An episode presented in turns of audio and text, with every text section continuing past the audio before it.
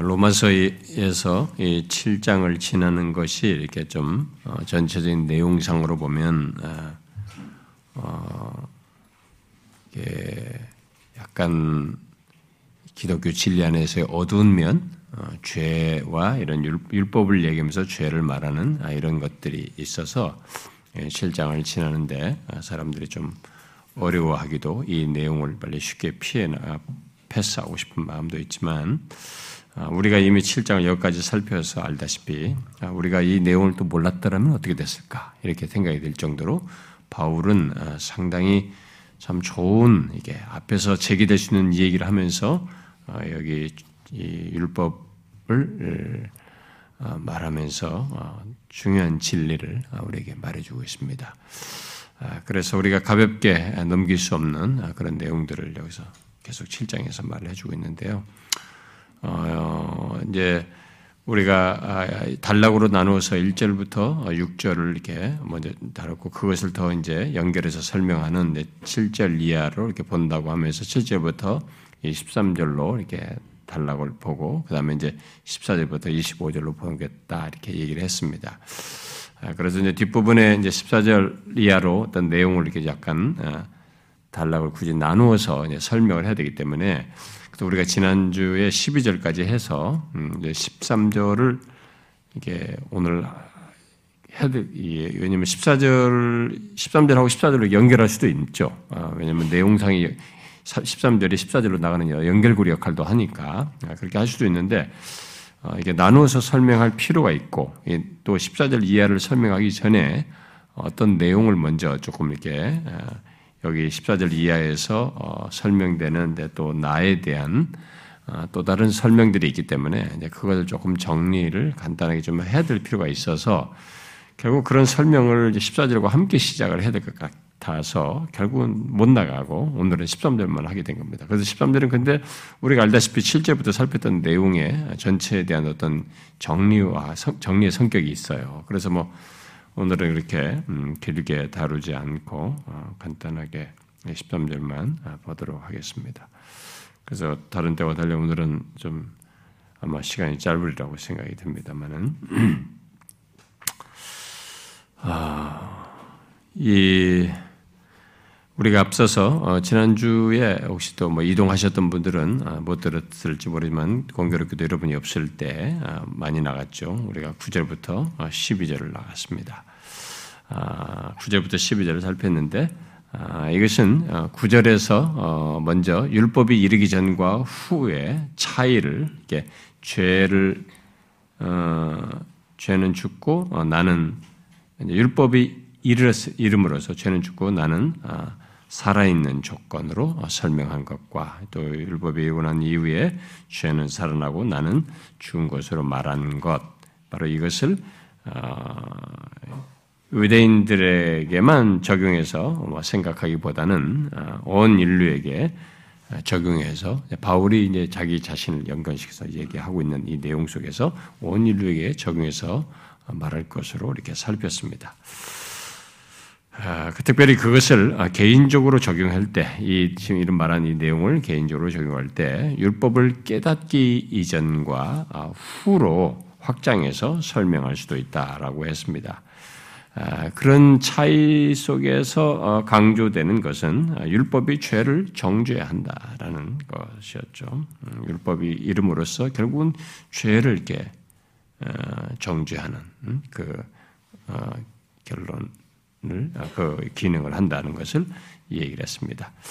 그리고 이어서 율법의 성격을 연결해서 말했는데 그 생명에 이르게 할 계명이 도리어 사망에 이르게 하는 것이 되었다라는 아, 내용을 이렇게 연결해서 살폈는데요. 왜냐하면은 인류 가운데 아직 한 아무도 어, 계명을 지키지 못했기 때문에 아, 이런 일이 됐다. 생명에 이르게 할 계명이 어, 도리어 사망에 이르게 되는 아무도 그 계명을 지키지 완벽하게 지키지 못했기 때문에 자 아, 그러면서 계명이 주어졌는데 도리어 음, 사망에 이르렀다.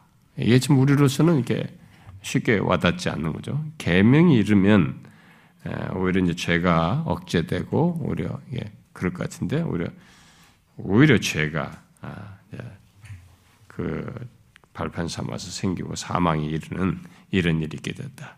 아, 그것은 죄가 기회를 타서 계명으로 말미암아 나를 속였기 때문이다. 예? 나를 어, 속이기 때문이다라고 하는 사실을 지난 시간에 살폈어요.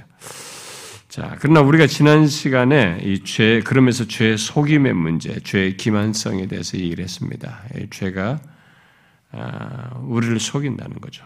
음, 근데 아, 사람들이 이 죄 속임을 거의 인지하지는 못한다. 어, 일상 속에서도 흔하게 경험하는 일인데도 그걸 인지하지 못하는 일이 있다는 것을 지난 시간에 좀 특별히 강조했죠.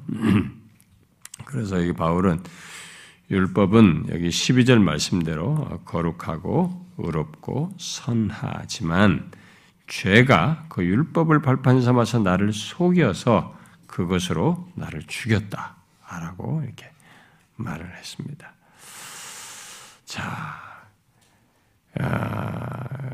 자 그렇게 율법이 거룩하고 어, 그러면서 이제 요약적으로 정리를 한 거죠. 율법에 대해서 12절에 율법이 여기 지금 어, 거룩하고 계명도 거룩하고 의로우면 선하다. 아, 그러니까 문제는 율법에 있는 게 아니다. 오히려 율법은 어, 거룩하고 의로우며 선하다. 이렇게 앞에 내용에 대한 정리로서요. 율법의 오해를 이렇게 푸는 음? 그 것을 12절에 했어요.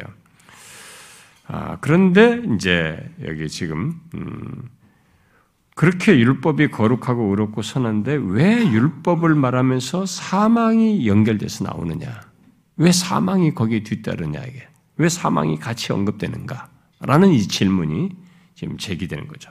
그래서 앞에 지금 5절에서도 어, 이렇게 음, 그런 사실을 이렇게 시사했지만 여기 10절에서 생명에 이르게 할 계명이 도리어 사망에 이르게 하는 것이 되었다. 이렇게 얘기한단 말이에요. 계명을 얘기하는데 사망 얘기를 한단 말이에요. 그래. 자, 이런 말들은 아, 율법이 아, 사망에 대해 책임이 있음을 암시하는 것처럼 들립니다. 이런 내용은 마치 율법이 사망에 대해서 어, 어, 이렇게 마치 원인인 것처럼 책임 있는 것처럼 그런 것을 암시하는 것으로 보여요. 아, 그래서 이 13절의 질문이 제기되는 것입니다. 우리가 살피려고 하는 13절 뭐예요? 그런즉 선한 것이 내게 사망이 되었느냐?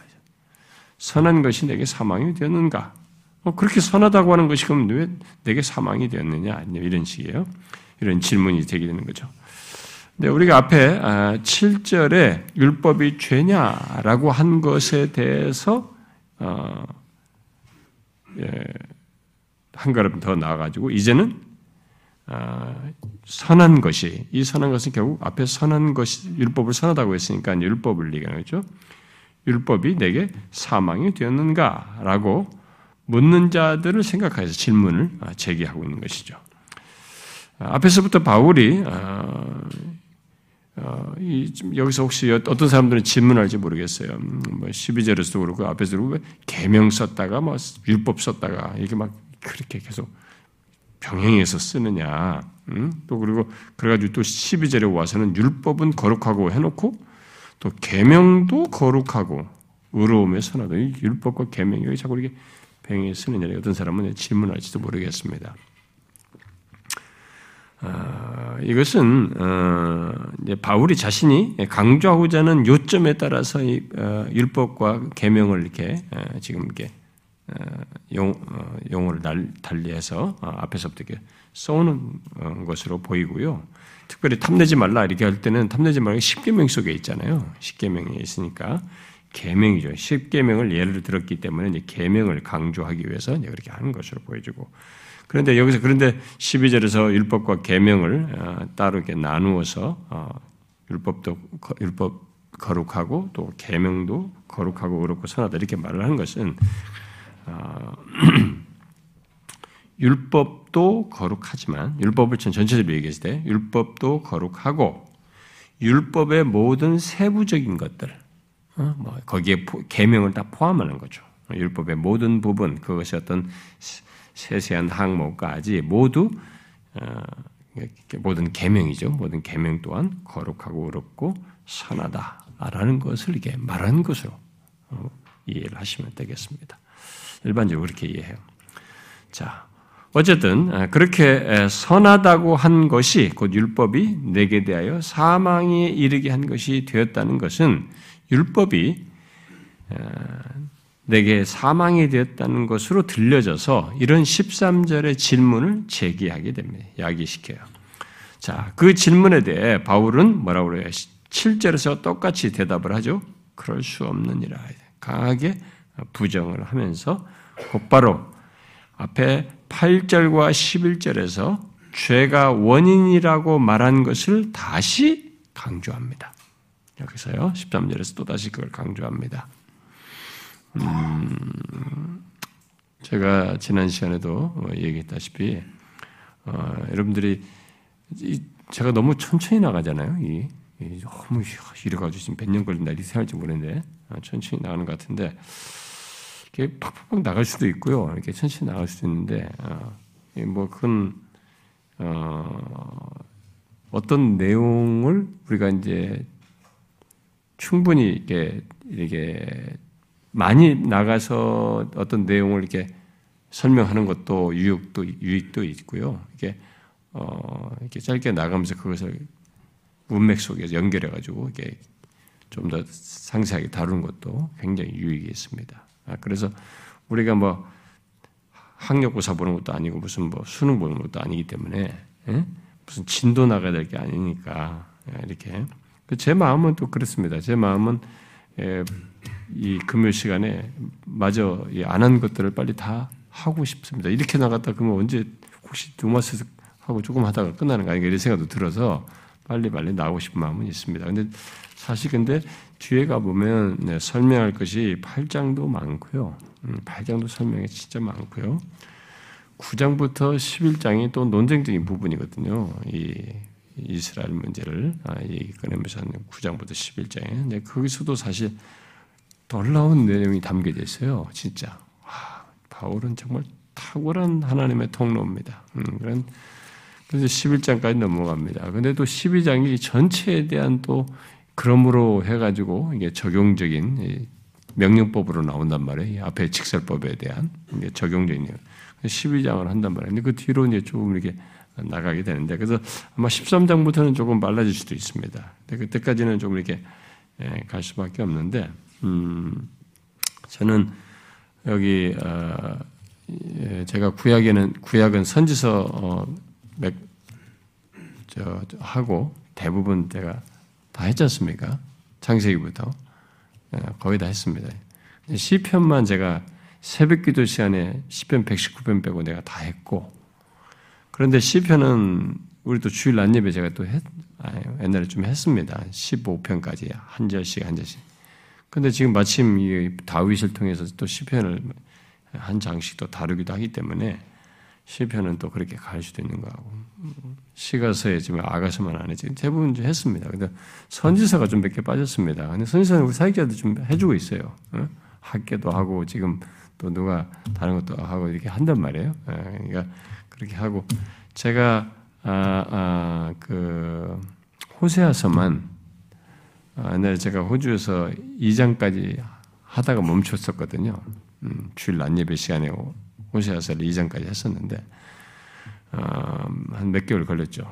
근데 제가 허락이 되면 그것은 어, 주일 낮 예배 할 수 있으면 좋겠다는 생각이 들어요. 호세아서 강의를 한번 하고 싶습니다. 어, 그리고 제가 이제 어, 이, 이 나머지 시간은 이 뭐 주일 낮 예배는 제가 하고자 하는 것들이 다 많단 말이에요. 지금도 다 아마 다 못 끝내고 제가 은퇴하게 생겼습니다만은 지금 장세기도 빨리 안 한다고 여러분들 할 수도 있는데 아, 제가 사실 굉장히 고민 많이 하고 있습니다. 이제 다시 책을 안 보여져요. 장세 이렇게 쌓아놓고 책이 참 안 보여집니다. 제가 이 과학에 부딪혀가지고 제가 쓸데없는 짓을 한다는 생각이 들어가지고 어, 과학책을 너무 많이 이렇게 쌓아놓고 보다가 어, 그래서 지금 했는데 과학을 빼고 할까 지금 생각을 하고 있습니다. 음, 그걸 건드려서 괜히 제가 너무 지식을 자랑할 수도 있고 그걸 너무 강조해서 우리 어른들이나 나이 드신 분들은 혹시 못 힘들어할 수도 있고 아, 그래서 그걸 안 건드리면서 최소화하면서 우리 학생들도 있기 때문에 다음 세대에서 진화론 문제라든가 이런 문제가 있기 때문에 어, 그런 문제만 좀 다루면서 갈까 생각을 하고 있는데 그래도 지금 아직 그걸 스타트를 못 하고 있습니다. 근데 어쨌든 곧 할 수 있기를 그 구하고 있고요. 음, 근데 이제 그하고 주일 낮 예배는 이렇게 하지만은 어, 여기 금요 시간에는 허락되면은 이 로마서 이후에도 사실 안 한 것들은 성경 제가 다루지 않은 것들은 좀 다 마무리를 하고 싶습니다. 최대한. 근데 속도가 지금 너무 로마서가 느려서 좀 그렇긴 하지만 근데 성경에서 여러분들이 음, 좀 깊이 알아야 될 어, 살펴야 될 그 성경 구, 그 권이 있다면 우리가 일반적으로 그렇습니다. 모든 성경의 시작을 말하는 뭐 우리 교회에서 제가 창세기도 공부 시간에 이렇게 좀 길게 잡아서 이렇게 뭐 옛날에 chapter by chapter를 했으니까요. 그래서 이렇게 길게 잡아서 어, 했어 좀 하긴 했죠. 어, 그런데 어, 성경에서는 창세기를 전체를 꼭 아는 것과 그다음에 이것에 대한 종교를 말하는 계시록을 좀 아는 것과 그 사이에 가장 중요한 성경의 서신 아니 성경의 책들 중에 복음서에서 하나죠. 어, 이것의 성취인 복음서 한 권. 마태복음이든 뭐 요한복음이든 뭐든 간에. 아, 그리고 이제 이 에베소서와 로마서 이게 성경에서 전체를 알 때 가장 우리에게 꼭 필요로 하고 어, 도움이 된다고 하는 더, 뭐 모든 성경이 다 그렇지만 예, 그런 정도를 어, 우리가 전체를 말씀을 배울 수 있으면 그건 최상이다. 뭐 이렇게 얘기를 합니다.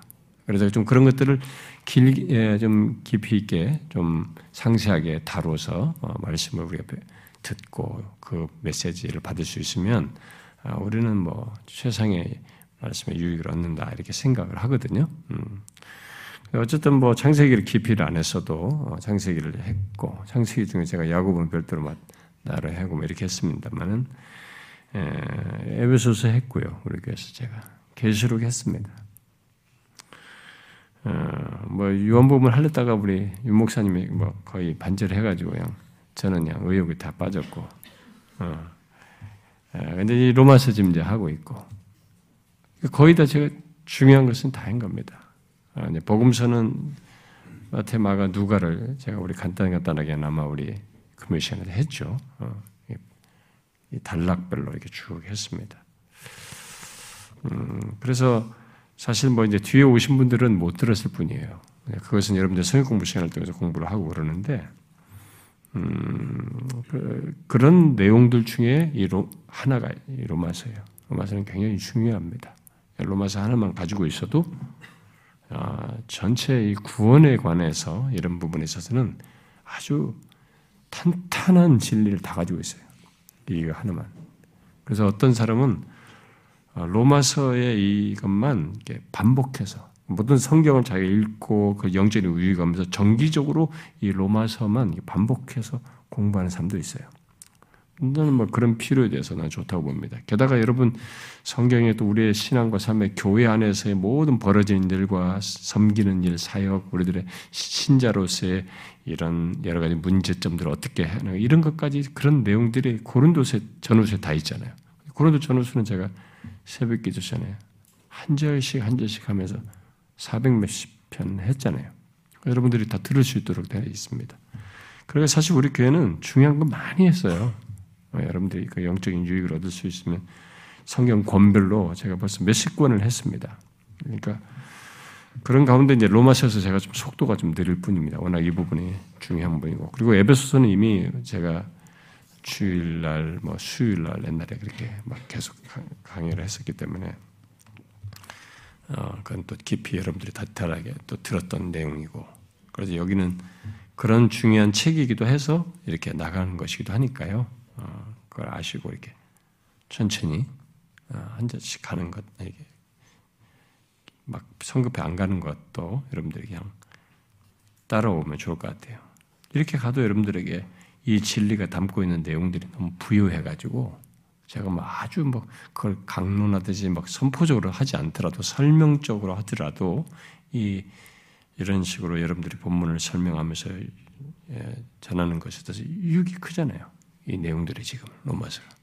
아마 지금까지 살핀 것만 봐도 어느 한 구조, 어느 한 부분도 그냥 가볍게 넘어갈 수 있는 말씀이 없었어요. 다 정말 진기한 진리를 아주 중요한 교리들을 바울이 아, 생각을 못한 그 우리에게 실체로 있는데 누가 성, 명쾌하게 성경으로 설명하지 못할 내용들 다 이게 설명해 준 그런 내용들을 우리가 지금까지 아, 봐왔습니다. 아, 그렇게 생각하고 여러분들이 좀 따라오면 좋겠습니다. 파라기는 다음 여기 14절부터 25절은 좀 빨리 갈 수 있기를 바래요. 제 개인적으로. 예. 자, 그래서 어, 이제 여기 제기된 이 질문이죠. 음, 그렇게 선하다고 한 것, 바로 율법이 내게 대해 사망이 이르는 것이 되었다는 것은 아, 율법이 내게 사망이 되었다는 것으로 이게 들려져서 여기 질문을 얘기 제기가 되는데 대답은 바울이 절대 그렇지 않다. 그럴 수 없다 라고 부정하면서 곧바로 이 8절과 11절에서 죄가 원인이라고 하는 것을 다시 강조합니다. 아, 우리는 여기서 바울이 계속 율법을 얘기하면서 이 7장에서 죄를 설명하고 죄를 강조하는 것에 대해서 잘 따라가야 됩니다. 여러분 성경에서요 죄의 본질을 이렇게 적나라하게 아주 깊이 있다고 그럴까요? 아, 이 놀랍다라고 할 정도로 이렇게 깊이 있는 서술을 묘사 설명을 하는 데가 많지 않아요. 특별히 로마서 여기서 특별히 그렇습니다. 7장에서 아, 이 죄의 본질을 정확히 알도록 우리에게 율법과 관련해서 이 죄의 본질을 알 수 있도록 바울이 말해주고 있어서 계속 그 죄에 대해서 예, 반복해서 지금 설명하는 것을 우리가 놓치지 않고 따라가야 됩니다. 그래서 여기 지금 다시 8절에서도 어, 그러나 죄가 이렇게 말했듯이 또 11절에서도 죄가 이렇게 말을 했잖아요. 근데 여기 13절에서도 그럴 수 없다라고 하는 거는 오직 죄가 그랬어요. 여기에 오직으로 번역된 것이 그러나로 번역될 수 있는 말이기도 해요. 그러나로도 번역될 수 있는데 이게 강조, 이 앞에 걸 강조하기 위해서 문장상에서 이것이 어, 그 죄를 강조하기 때문에 오직으로 이렇게 번역을 한 것입니다. 그래서 오직 죄가 이렇게 말을 하죠. 오직 죄가 죄로 드러나기 위하여 선한 그것으로 말미암아 나를 죽게 만들었다 이렇게 말을 하고 있습니다. 다시 죄를 강조해요. 자, 음, 결국 사망은 율법이 아니라 죄가 가져온 것이다라고 하는 것을 강조해주고 있는 거죠. 죄가 나를 죽게 만들었다라고 어, 말을 하고 있습니다. 오직 죄가 죄로 드러나기 위해서 율법을 사용하여서 나를 죽게 만드는 것이다라고 말을 하고 있는 거죠. 아, 죄가 그 선한 율법으로 말미암아 곧 율법을 사용하여서 나를 죽게 만들었다라는 얘기입니다. 그래서 율법을 얘기하는데 계속 이 죄가 얼마나 강력한 실체인지를 계속 강조를 하고 있습니다. 우리는 이미 음, 앞에 8절과 11절을 통해서 죄가 율법을 이용할 정도로 율법을 사용할 정도로 강력하다는 것을 말했습니다. 아, 그러면 우리는 여기서 물을 수 있습니다. 거룩하고 의로우며 선한 율법을 주신 분이 하나님이시에요. 율법을 주시면 하나님이잖아요. 그렇게 거룩하고 의로우며 선한 율법을 주신 분이 하나님이신데 하나님은 왜 그렇게 선한 율법이 죄에 이용되는 것을 허락하셨을까? 음? 왜 이런 것들을 가만히 놔두셨나? 왜 그런 것, 이게 생각을 해보면은 어, 그 거룩하고 선한 율법이 죄에 이용되는 것은 그런 율법을 주신 하나님 입장에서 보면 괴이한 일이잖아요. 우리가 생각해 볼 때. 너무 괴이한 일이고, 어? 자기가 주신 것인데, 그래서 뭔가 수단을 써서 그걸 막아버려야 되는 거 아닌가? 라고 우리, 우리는 이제 생각할 수 있는 거예요. 어, 하나님은 그렇게 하신 거 맞지 않나? 이렇게 생각을 할 수도 있어요. 아, 그러나 여기 이제 바울은 그에 대한 놀라운 사실을 여기서 본문에서 설명해 주고 있습니다. 아, 하나님의 더 깊고 놀라운 사실, 이 모든 과정 속에서 주장하시는 놀라운 사실을 설명해 주고 있는 거죠. 뭐라고 말하고 있습니까? 아, 왜 그렇게 선한 율법이 죄에 이용되는 걸 허락하셨을까요? 죄가 죄로 드러나기 위해서요. 응? 지금 여기서 그렇게 묘사하고 있죠? 오직 죄가 죄로 드러나기 위하여 선한 그것으로 말미암아 나를 죽게 만들었다. 이렇게 말하고 있습니다. 여러분, 죄가 죄로 어, 드러난다는 것은 무엇을 말합니까? 이것은 이 세상과 인간 존재를 향해서 정곡을 찌르는 내용이에요. 잘 보십시오. 이 세상과 어, 우리 인간의 문제가 무엇인지 한번 보세요. 바로 죄가 어떤 것인지를 모른다는 거예요. 이 세상에 이 그리고 우리 인간 존재들이 어, 죄가 어떤 것인지를 모르면서 흘러가요. 살아요. 바로 죄의 실상을 인식하지 못하는 것입니다. 그야말로 죄를 죄로 알지 못하고 인식하지 못하는 것이죠. 어떻게 그럴 수 있는가? 우리가 지난주에 살핀 그 11절 말씀이 말하는 바대로 죄가 나를 속이기 때문이에요. 아, 사람들은 죄에 속고 그 죄로 죽으면서도 죄의 실상을 인식하지 못합니다. 사람들이 죽는데도 여러분이 세상 인식이 뭐야? 사람들이 뭐 이게 죄로 죽는다는 생각을 거의 안 합니다. 그냥 원래 죽는가 보다. 나 왜 태어나서 보니까 내 위에 사람도 죽고 다 죽는 거 봤다면 할아버지도 죽고 아버지도 죽고 다 죽으니까 그냥 원래 다 죽는가 보다. 그냥 원래 죽는 것이라고 생각해. 그러니까 이게 그냥 자연 인간 세상이 원래 이렇게 됐다고 생각하는 거예요. 이 원인을 생각을 안 한 거예요. 이 원인으로 있는 이 죄를 인식을 못 합니다.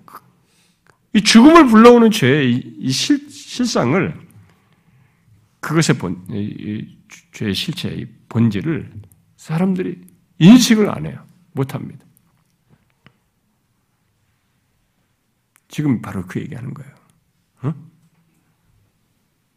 그런데 죄를 죄다고 말하는 게 뭐냐 이거예요. 그게 뭐예요?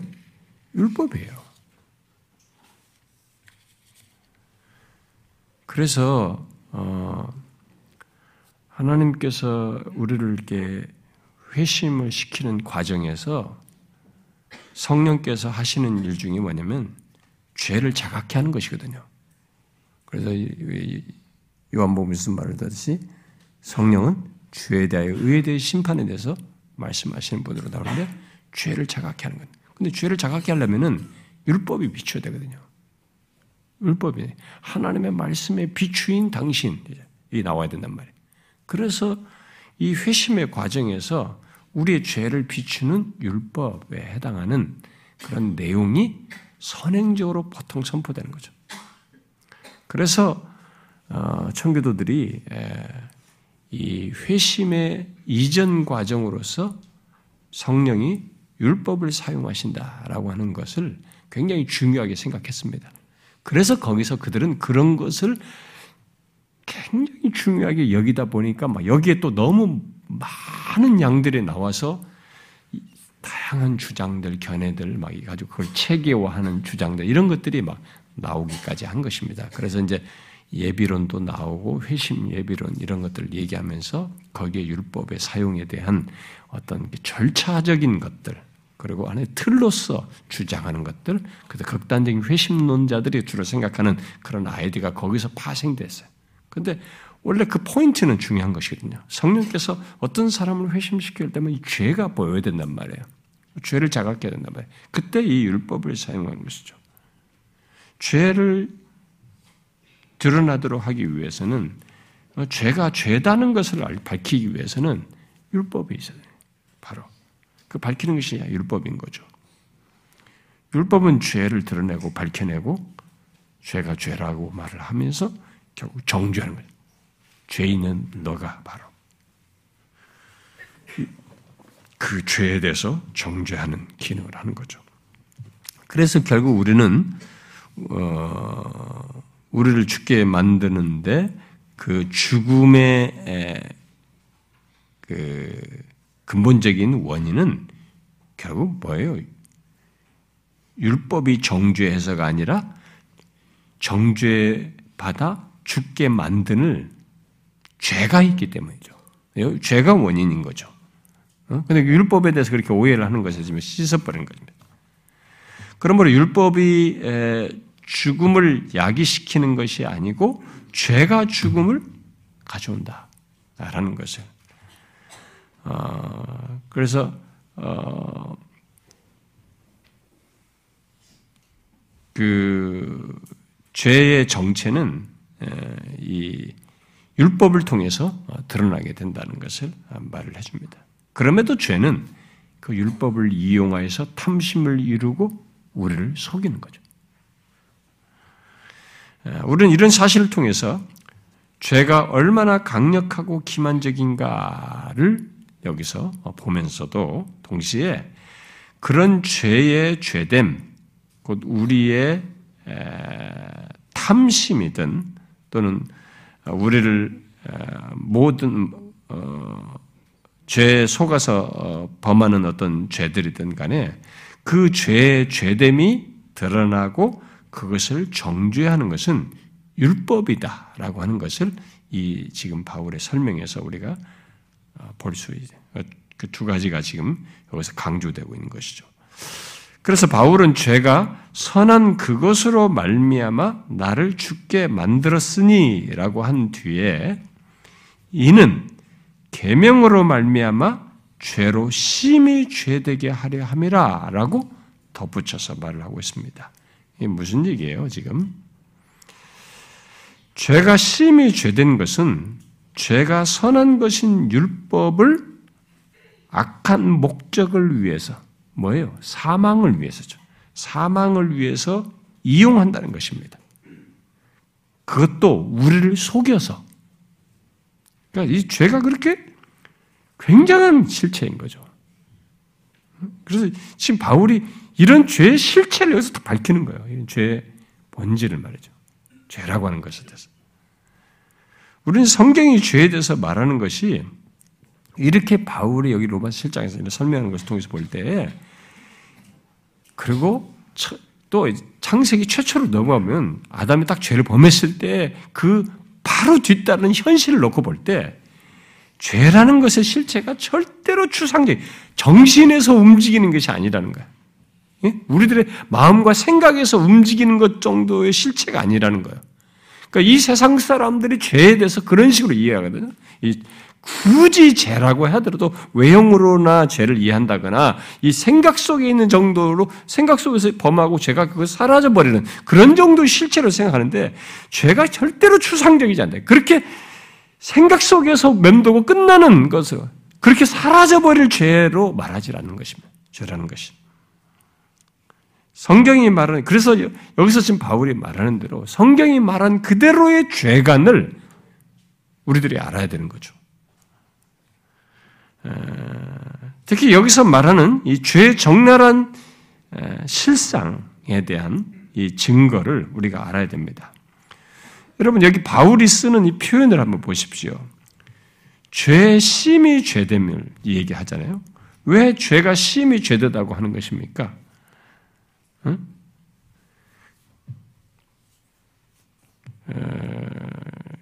그것이 지금 죄가 어, 거룩하고 의로우며 선한 하나님의 율법까지 이용할 뿐만 아니라 그것으로 우리를 죽게 만들기 때문에 어떤 어떤 죄라 할지라도 죄라고 하는 것이 바로 그렇게 거룩하고 의로운 율법까지도 이용하고 그 하나님의 율법이잖아요. 그 거룩한 하나님의 율법까지 이용해서 그것으로 우리를 죽게 만들기 때문에 이 죄가 심히 죄다다 이렇게 말을 하는 거죠.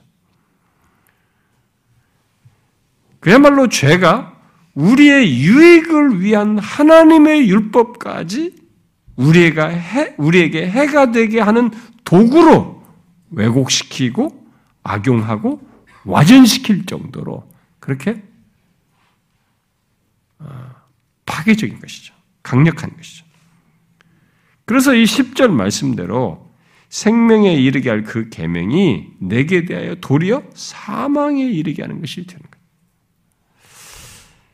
죄가 율법을 악용하고 그것을 기만적으로 사용해서 이런 파괴적인 결과를 가져오기에 문제는 율법에 있는 게 아니고 죄이다.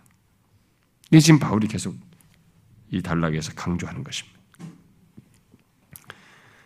여러분 죄가 얼마나 악하고 이런 내용들을 보게 될 때 제가 뭐 이런 설명을 해도 얼마나 여러분들 공감을 하고 얼마나 이런 것의 실체를 자신의 이해 세계 속에서 우리의 세상 현실 속에서 그리고 자신의 어, 경험 세계 속에서 이런 것들을 얼마나 깊이 있게 또 공감하여서 이해를 하는지는 모르겠어요. 음? 그러니까 여러분들이 이런 내용을 통해서 그렇게 충분히 공감을 하고 정확하게 이해를 하셔야 되는데 지금 이런 설명, 여기서 바울이 묘사한 이런 내용을 통해서 볼 때, 이렇게 설명한 걸 따라 볼 때, 죄가 얼마나 악하고,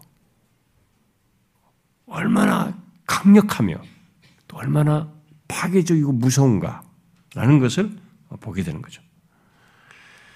여러분, 바울이 여기서 말하는 것, 바로 죄로 심히 죄된다는 것. 달리 말하면, 죄, 심히 죄됨. 여러분 이, 이것에 대해서 아십니까? 죄의 심히 죄됨. 이것에 대해서 아셔요? 여러분 이런 걸 생각해 보셨습니까? 이거 안다면 여러분들이 얼마나 아십니까? 이 부분에 있어서. 우리들이 죄에 대해서 안다고 하지만 잘 보시면 너무 피상적으로 알고 있어요. 그렇지 않습니까? 이 세상에서 흔히 통용되는 수준에서 죄를 이해하는 사람들이 굉장히 많고요. 그리고 좀 교회 좀 다닌 사람들이라면 그들은 성경에서 말하는 어떤 것들을 여기 항목으로 어떤 것을 행했을 때와 하지 말은 걸 했을 때 이게 항목으로 어, 죄를 이해하는 정도.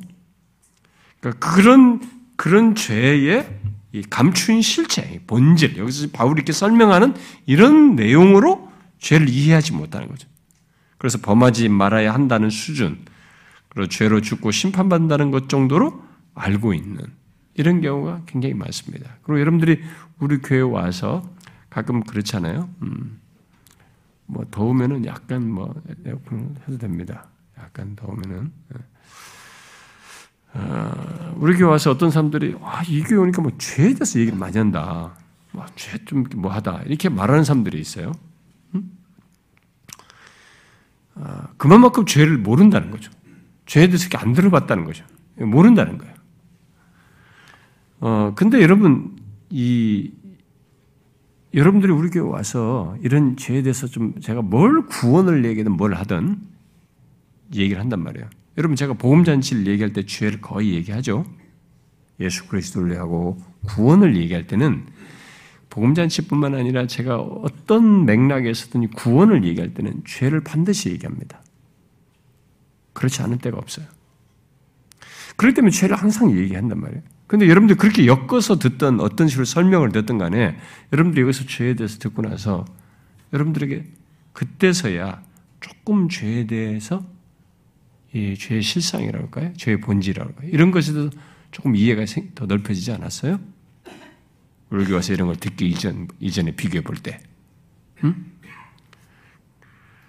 그러면 여러분들이 그런 비교를 많이 할 수 있으시다면 우리들의 현실이 그렇습니다.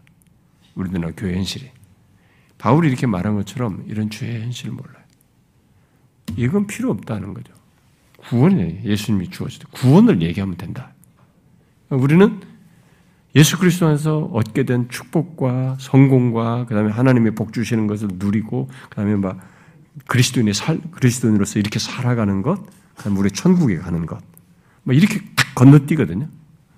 근데 기독교 진리가 여기서도 바울이 이런 얘기 한 뒤에 바로 이제 8장으로 넘어가면서 확 이거 이거 이거 이런 배경 속에서 이제 그리스도인의 이 부유한 것들, 그리스도인 누리는 것들, 뭐 이런 것들을 이제 딱 얘기를 합니다만, 물론 7장도 앞에 내용에 그리스도인에서 이런 배경 속에서 연결돼서 부가 설명으로서 이런 걸 한 것이기 때문에 결국 이것이 어떻게 연결되어 있는지 로마서가 설명을 해주는데, 결국은 이 죄에 대한 이런 것에 대한 이해가 없이 이것과 어, 연결된 설명이 없이 구원과 축복과 그리스도인의 삶, 막 Christian life라고 하면서 막 굉장히 이런 걸 많이 강조하잖아요.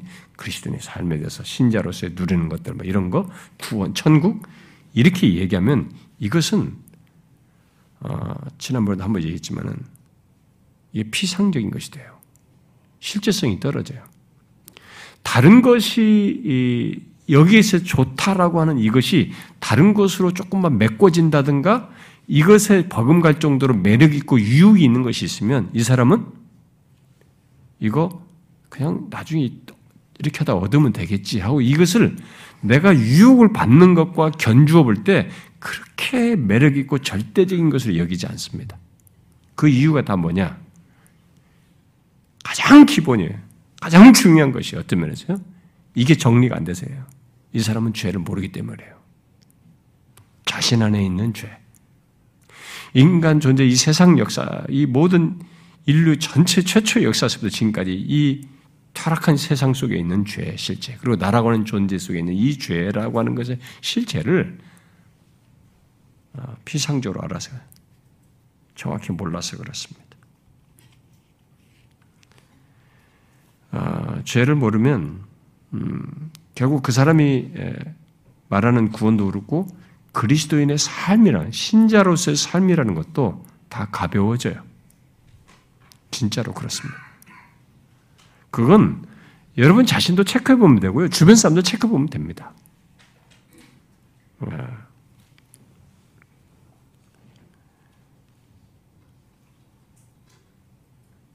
아, 그래서 우리들이 아, 그래서 이 죄에 대해서 안다고 하지만 오늘날 이 주변의 현실 속에서 오늘 교회 사람들을 보게 되면 아, 죄에 대해서 그렇게 듣기 싫어하는 것만 봐도 그렇고 이런 것만 봐도 어, 저는 이들이 아는 것이 죄를 모르는 게 아니라 구원을 모르고 있다. 나는 이렇게 그렇게 생각이 돼요.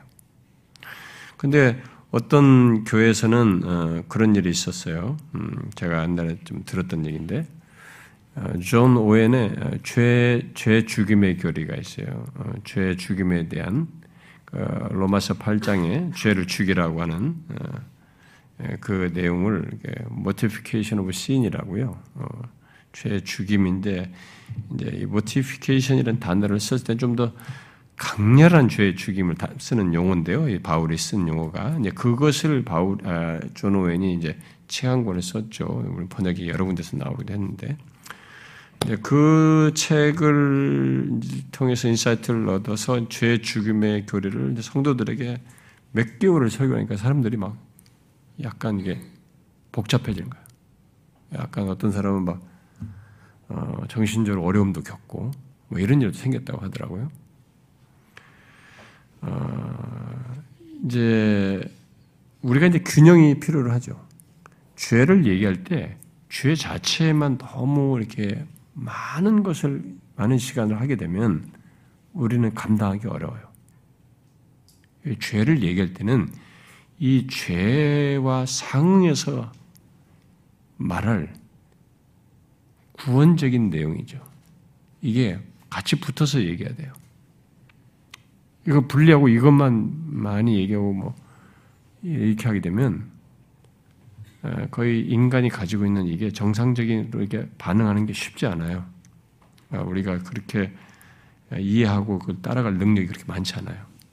몇 개월을 그렇게 하니까 사람들이 아니 굉장히 힘들어 했다고 하더라고요. 어, 죄를 모르는 것도 문제지만 또 그래서 죄를 말하는 말해야 된다고 해서 죄만 쭉 오랫동안 말하는 건 그건 성경적이지 않습니다. 어디까지나 죄는 지금 그 다음 얘기와 엮여 있어요. 앞에서 의롭다 하심과 맞물려서도 다 앞에서 먼저 말한 것이 부가 설명을 율법 하는 중에 나온 것이고 하기 때문에 그거 속에서 얘기해요. 항상 묶여 있어야 돼. 같이 나와야 되는 거죠. 그런 맥락에서 여러분이 여기 죄에 대한 이해를 한번 체크해 보셔야 됩니다. 여러분들은 예수 그리스도를 믿는 사람으로서 과연 죄에 대한 이해를 여기서 바울이 말한 것처럼 알고 있는가 이렇게 아, 특별히 율법과 바울은 여기서 율법과의 관계 속에서 그 죄를 아, 설명을 하지 않습니까? 바울은 여기서 죄의 심히 죄됨이라고 말을 합니다. 그 죄의 성격과 본질을 예, 말을 하는데 아, 율법의 중요한 기능과 목적을 목적이 바로 여기서 말하듯이 죄의 심히 죄됨을 드러내는 것이다. 그러니까 아, 죄의 심히 죄됨을 율법과 연관지어서 얘기를 해요. 그것을 죄의 심히 죄됨을 무엇이 드러내는가? 바로 율법이 드러내고 있다는 거죠. 근데 여러분들이 알았다, 아, 이미 우리가 3장 20절에서 봤다시피 율법으로 죄를 깨닫습니다. 그러니까 죄의 실체를 깨닫고 죄를 죄로 알게 되는 일들이 다 율법을 통해서 있게 돼요. 그리고 어, 어, 그러니까 이 바울이 말하는 죄 심히 죄됨에 대한 이 깨달음은 아 죄가 참 심히 죄되다. 이 죄, 죄의 본질이 이런 거고, 죄의 성격이 이런 거구나. 그냥 내가 외적으로 행동하는 그게 아니고, 죄라는 것이 이런 것이구나. 이렇게 어마어마한 것이구나. 라는 것을 알게 되는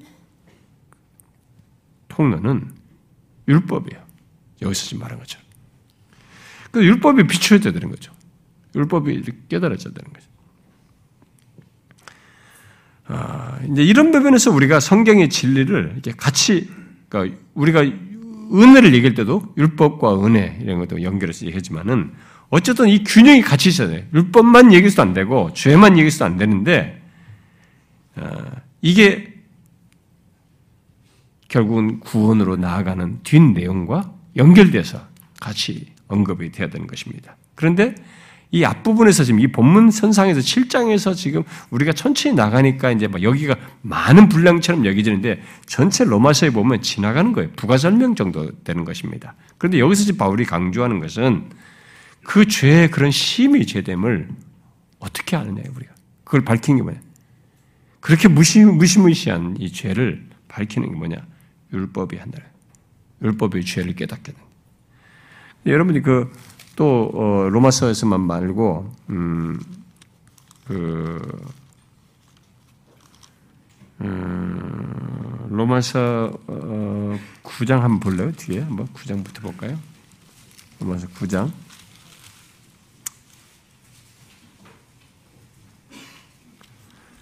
음, 31절, 32절. 한번 봅시다. 31절, 32절. 어, 읽어봅시다. 시작. 의의 법을 따라간 이스라엘은 율법에 이르지 못하였으니 어찌 그러하냐? 이는 그들이 믿음을 의지하지 않고 행위를 의지함이라. 부딪힌 돌에 부딪혔느니라. 예. 이들이 지금 어, 이 율법을 구원적인 개념으로 본 거죠. 믿음으로 보지 않고 구원적인 개념으로 보는 거죠. 어, 그래서 행위를 의지한 거예요. 어, 그러니까 율법이 분명히 성경이 말할 때 죄를 밝히고 죄가 실체를 드러나고 이런 것이 율법의 기능이고 역할이에요. 어, 죄를 밝혀내는 것. 여기까지인데 사실은. 근데 이 사람들은 율법을 구원적인 개념으로 자꾸 생각했던 거예요. 그런데 이들에게는 걸림돌이 된 거죠. 그래서 바울이 이 율법과 관련해서 음, 특별히 많이 말을 한그 갈라디아서를 좀 보면은 어, 갈라디아서 3장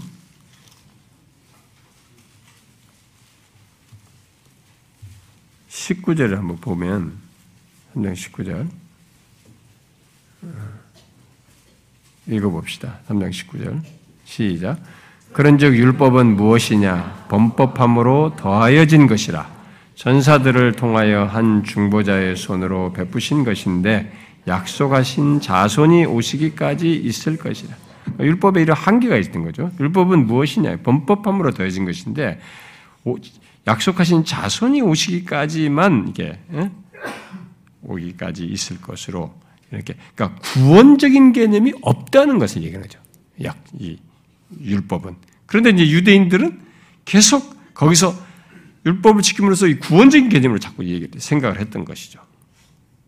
음?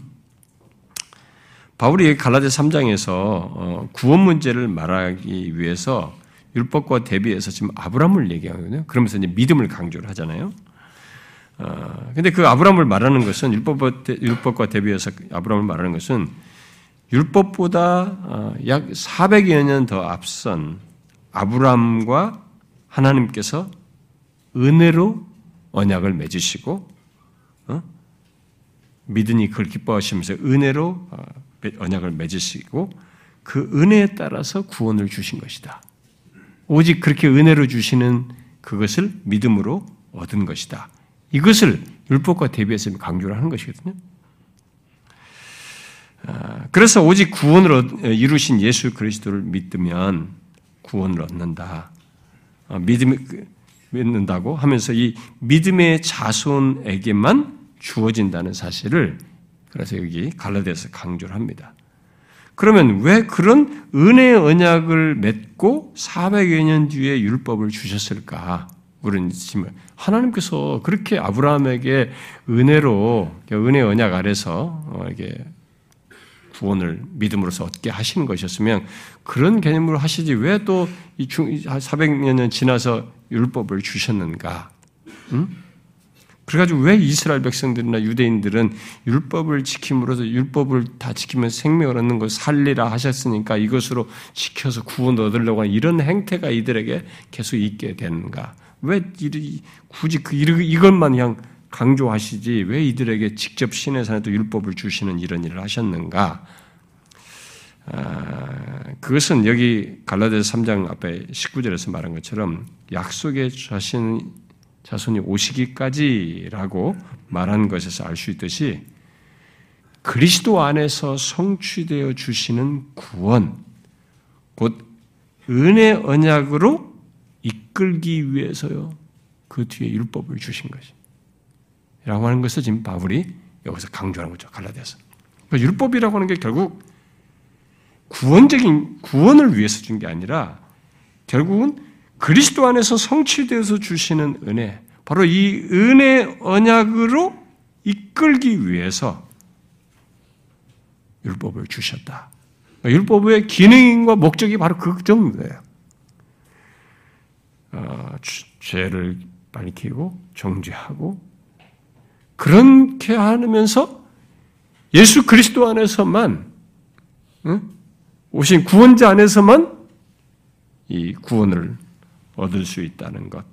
예, 그래 바로 이 그리스도께로 이끌기 위한 그런 기능을 율법이 가지고 있는 거죠. 그래서 그 갈라디아서 그 3장에 계속 보면은 어 3장 24절을 한번 보세요. 3장 24절.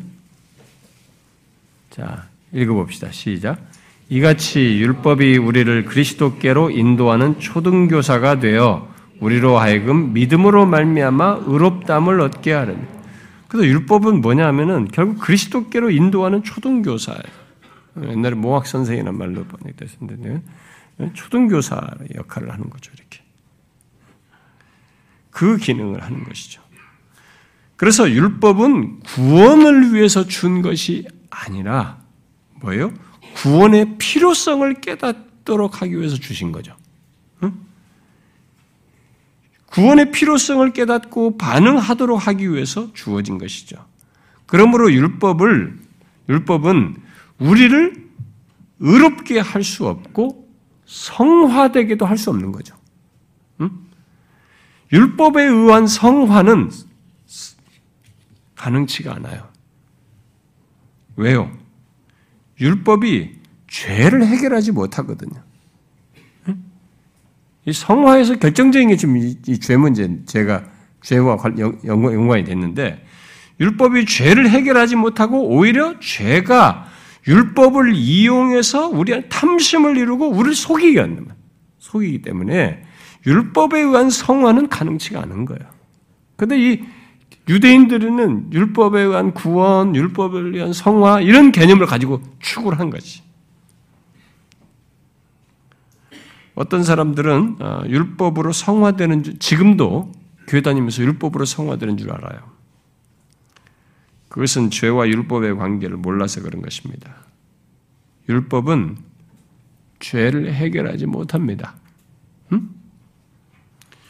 율법보다 더 강력한 것이 죄예요. 죄는 율법을 발판 삼아서 탐심을 이루고 우리를 속일 정도로 강력한 것이에요. 율법이 그런 죄를 해결하지 못합니다. 그러므로 구원을 말하려면 죄가 해결돼야 해요. 근데 해결돼야 하는데 여러분 율법이 죄를 해결해? 제가 해결할 수 없다고 그랬잖아요. 율법이 죄가 해결할 수 없잖아요. 오히려 죄를 밝히고 깨닫게 하고 죄를 더하고 정죄하잖아요. 죄가 있다고 밝혀냄으로써. 자, 그러면 죄를 어떻게 해결합니까? 구원을 얘기하려면 죄가 해결된단 말이에요. 그러니까 여기서 율법을 그런 개념으로 그런 죄와 율법의 관계를 이해 못하고 율법을 구원 개념으로 자꾸 받아들이는 유대인들에게 있어서 여기서 바울은 분명히 밝히는 거죠. 이런 맥락에서도. 여러분, 죄가 어떻게 해결됩니까? 어, 죄에 대하여, 죄에 대한 율법의 판결, 어, 죄에 있다는 율법의 선언, 곧 정죄, 그리고 그 죄에 상하는 형벌과 심판을 받음으로써 죄는 해결돼요. 여러분들이 먼저 그리스도를 딱 잡아당기면 안 돼요. 거기다 먼저 내가 제가 질문했잖아요. 죄는 어떻게 해결됩니까? 라고 질문했을 때 여러분들은 벌써 그리스도부터 딱 생각한다고. 그것은 뒷얘기예요. 하나님이 정하신 것이지 이거예요. 죄는 어떻게 해결되느냐? 그러니까 죄를 해결된다는 단어보다 죄는 어떤 것에 반드시 상응해서 어떤 것이 있게 되느냐라고 했을 때 그래서 굳이 죄를 처리한다. 어? 자기가 지은 죄에 대해서 어떤 상하는 어떤 것을 지불함으로써 처리한다라고 하려면 그 죄에 대한 율법의 판결을 받고 율법이 내리는 선언, 그 정죄를 받고 그 정죄를 받아서 그 죄에 상응하는 형벌과 심판을 받아야만 합니다. 그런데 성경이 말하는 이 죄에 상응하는 심판, 형벌은 10년, 20년 고통받는 게 아니에요. 자그마한 죄 하나가 있어도 이 죄의 가치는 영원한 형벌을, 그러니까 우리가 육신이 몸이 호흡이 끝나도 영원한 영원토록 받아야 할 그런 무거운 가치를 가지고 있어요. 그렇게 영원토록 받음으로써 이 죄에 대한 처리에 해당하는 어떤 것이 있게 되는 게 이게 하나님이 정하신 바예요. 그래서 이 11절에도 죄가 나를 속이고 나를 죽였다. 그죠? 13절에서 죄가 나를 죽게 만들었다. 이렇게 말하죠. 그리고 우리가 잘 아는 6장 23절에서 죄의 싹은 사망이다. 이렇게 말했습니다. 그게 하나님 정하신 다른 길이 없습니다. 죄는 어떻게 처리되냐? 그래서 소위 뭐 처리를 좀 다른 단어로 좀 우리가 와닿는 것으로 조금 좀 이게 공감력을 갖추기 위해서 단어를 좀 그럼 죄를 어떻게 해결하느냐 이렇게 했을 때는 그 죄는 뭐 없앨 수는 없고 그 죄에 상하는 형벌을 율법이 내리는 정죄를 받고 거기에 따라서 영원토록 받는 거. 그게 유일한 길이에요. 다른 길이 없습니다. 그래서 저와 여러분이 그런 제, 그런 조건에서 구원을 받으려면 내 죄가 해결되는 그 길이 아닌 다른 길, 그런 상태로 나아가는 것에서 벗어날 수 있는 다른 길을 찾아야 해요. 다른 길을 찾아야 돼. 그렇게 상황에서 받는, 받음으로써 죄를 처리하는 이 길이 아닌 정말 그런 것에서 벗어나는 구원을 받으려면 다른 길을 찾아야 됩니다. 우리는 우리 스스로는 그것을 할 수가 없죠. 죄가 있는 사람이 받아야 할 사람이지 내가 어떻게 해낼 수 있는 사람이 아니단 말이에요. 그러면 죄가 해결되는 길, 곧 내 죄에 대한 율법의 판결과 정죄, 그 죄에 상응하는 심판과 형벌을 받고 구원 얻는 그런 거기서 벗어나는 그런 길이 어디 있을까?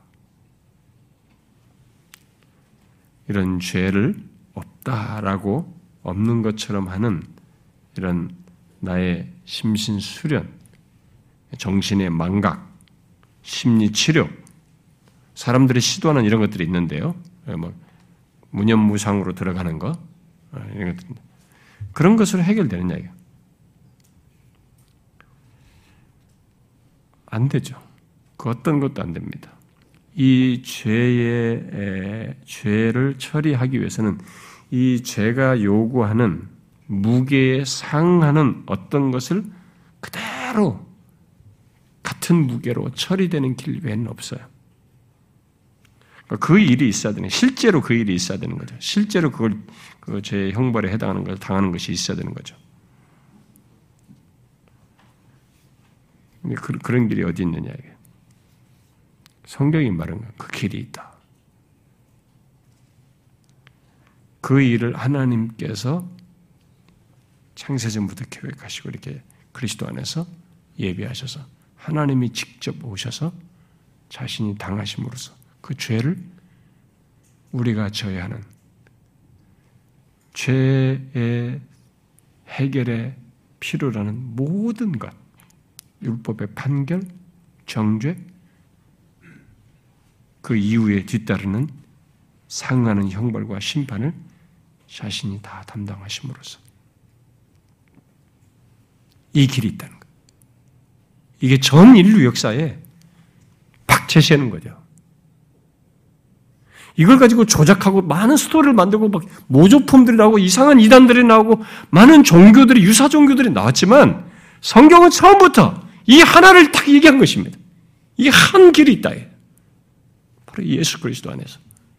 그 모든 걸 다 담당한 이 길 안에서만 그 죄를 율법까지 악용하는 악용해서 속여서 우리를 죽게 만드는 그 무시무시한 죄를 해결한 그 길이 있다.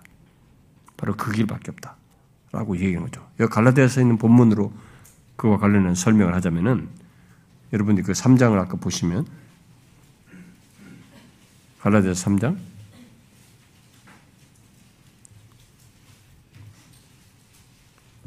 13절 한번 같이 읽어봐요. 시작.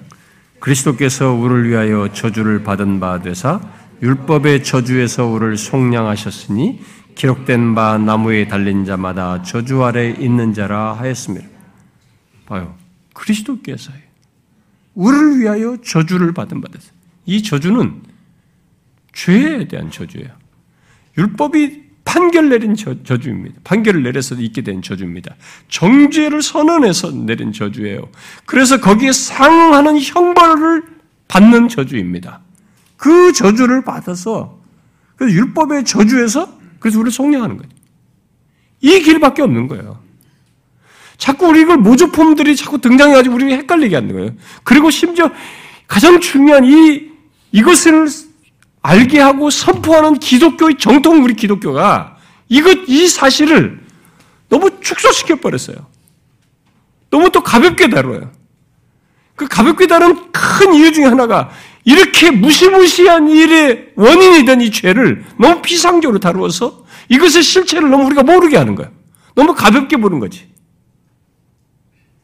그래서 예수 믿는 사람들이 제가 몇 차례 얘기하지만 구원이 구원이 진짜 귀하지가 않아요.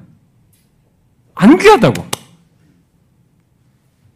자신에게 있는 죄가 얼마나 무시무시한 것인지는 이해가 없으니까 율법의 저주를 받으셔서 이렇게 하나님의 아들이 우리를 위하여 나를 위하여 너희가 져야 할 모든 율법의 저주, 죄의 저주를 다 당하신 이것에 있어서 있게 된 구원인데 이 구원을 하찮게 여기는 거야. 아, 제가 구원받았다는데 하나님 앞에 하는 것은 그 구원받은 자에 대한 태도는 그분에 대한 이해는 그분을 향한 진심은 너무 다른 것이에요. 이게 이해가 안 되는 거지. 뭐가 모순되는 거죠. 잘못된 것이지. 아니다 이거죠. 죄가 해결되는 길은 여기서 말한 것처럼 직접 율법의 저주를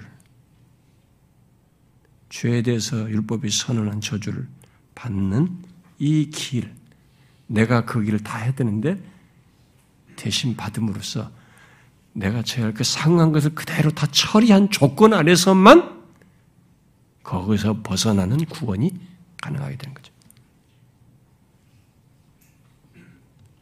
그래서 예수 그리스도께서 미리 돌아가시기 전에 요한복음에서 나로 말미암지 않고는 아버지께로 올 자가 없다 그런 것이 그분이 아니면 안 되는 것입니다.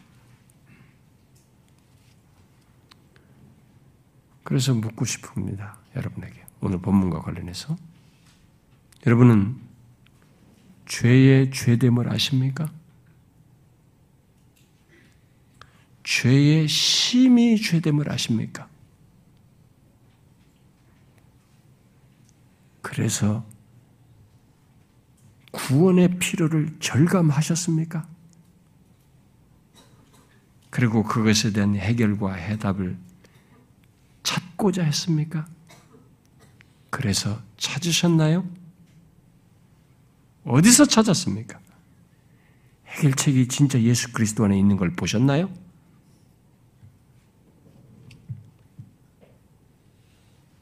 그 예수 그리스도 안에 본 사람이 구원을 얻는 거예요.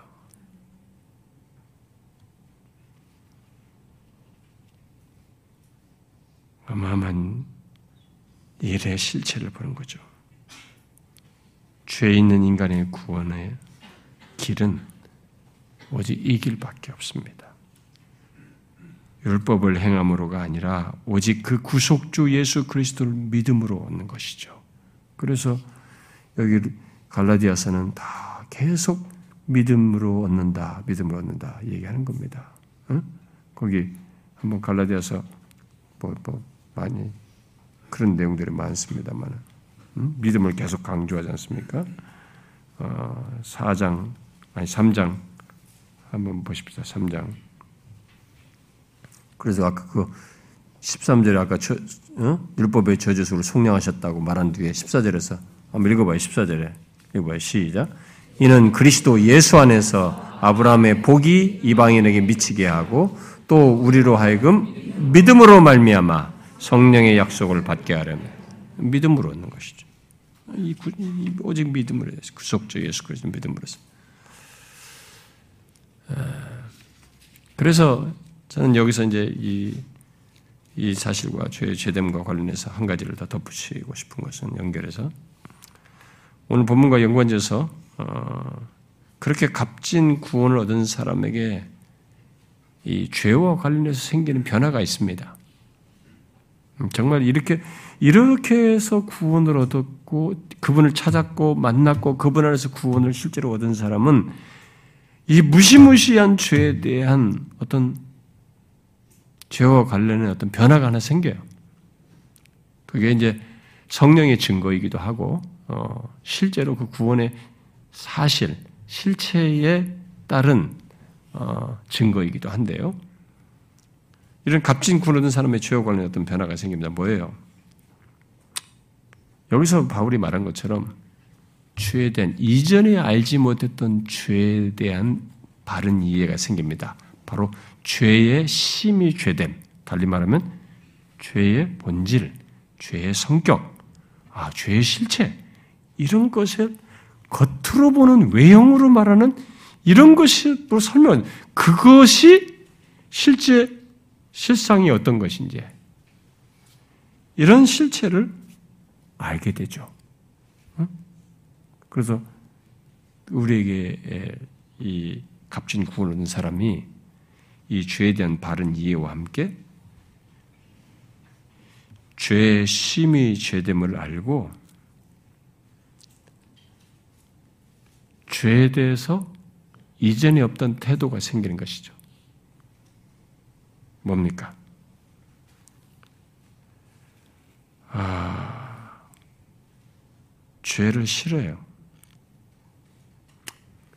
죄를 범했을 때 마음이 너무 불편해요. 그리고 그것을 하나님 앞에 자백하게 되죠. 돌이키게 됩니다.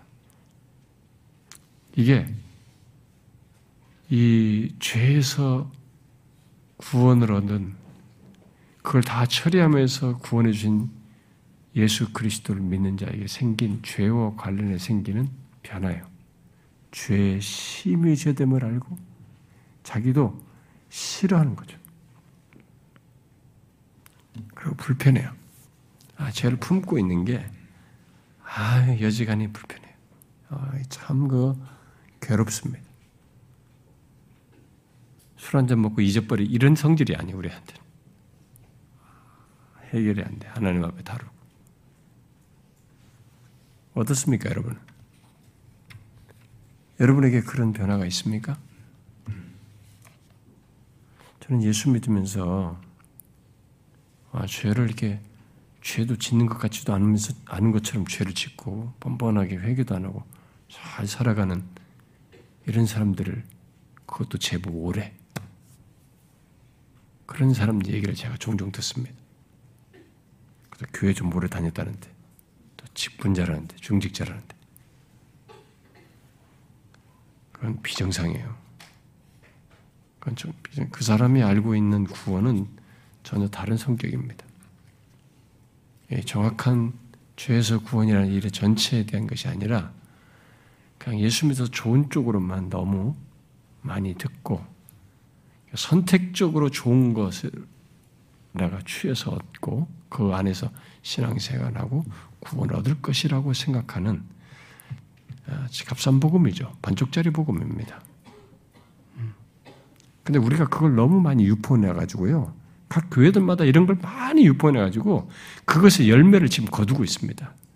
그래서 이 사람들이 싸구려 신자들이 많은 거예요. 어, 배교할 사람들이 많아지는 거죠. 음.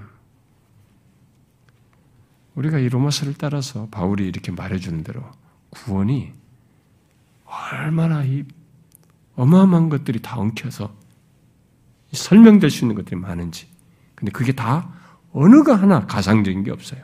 다 우리에게 연루돼 있고 우리에게 실제로 있는 것들이에요.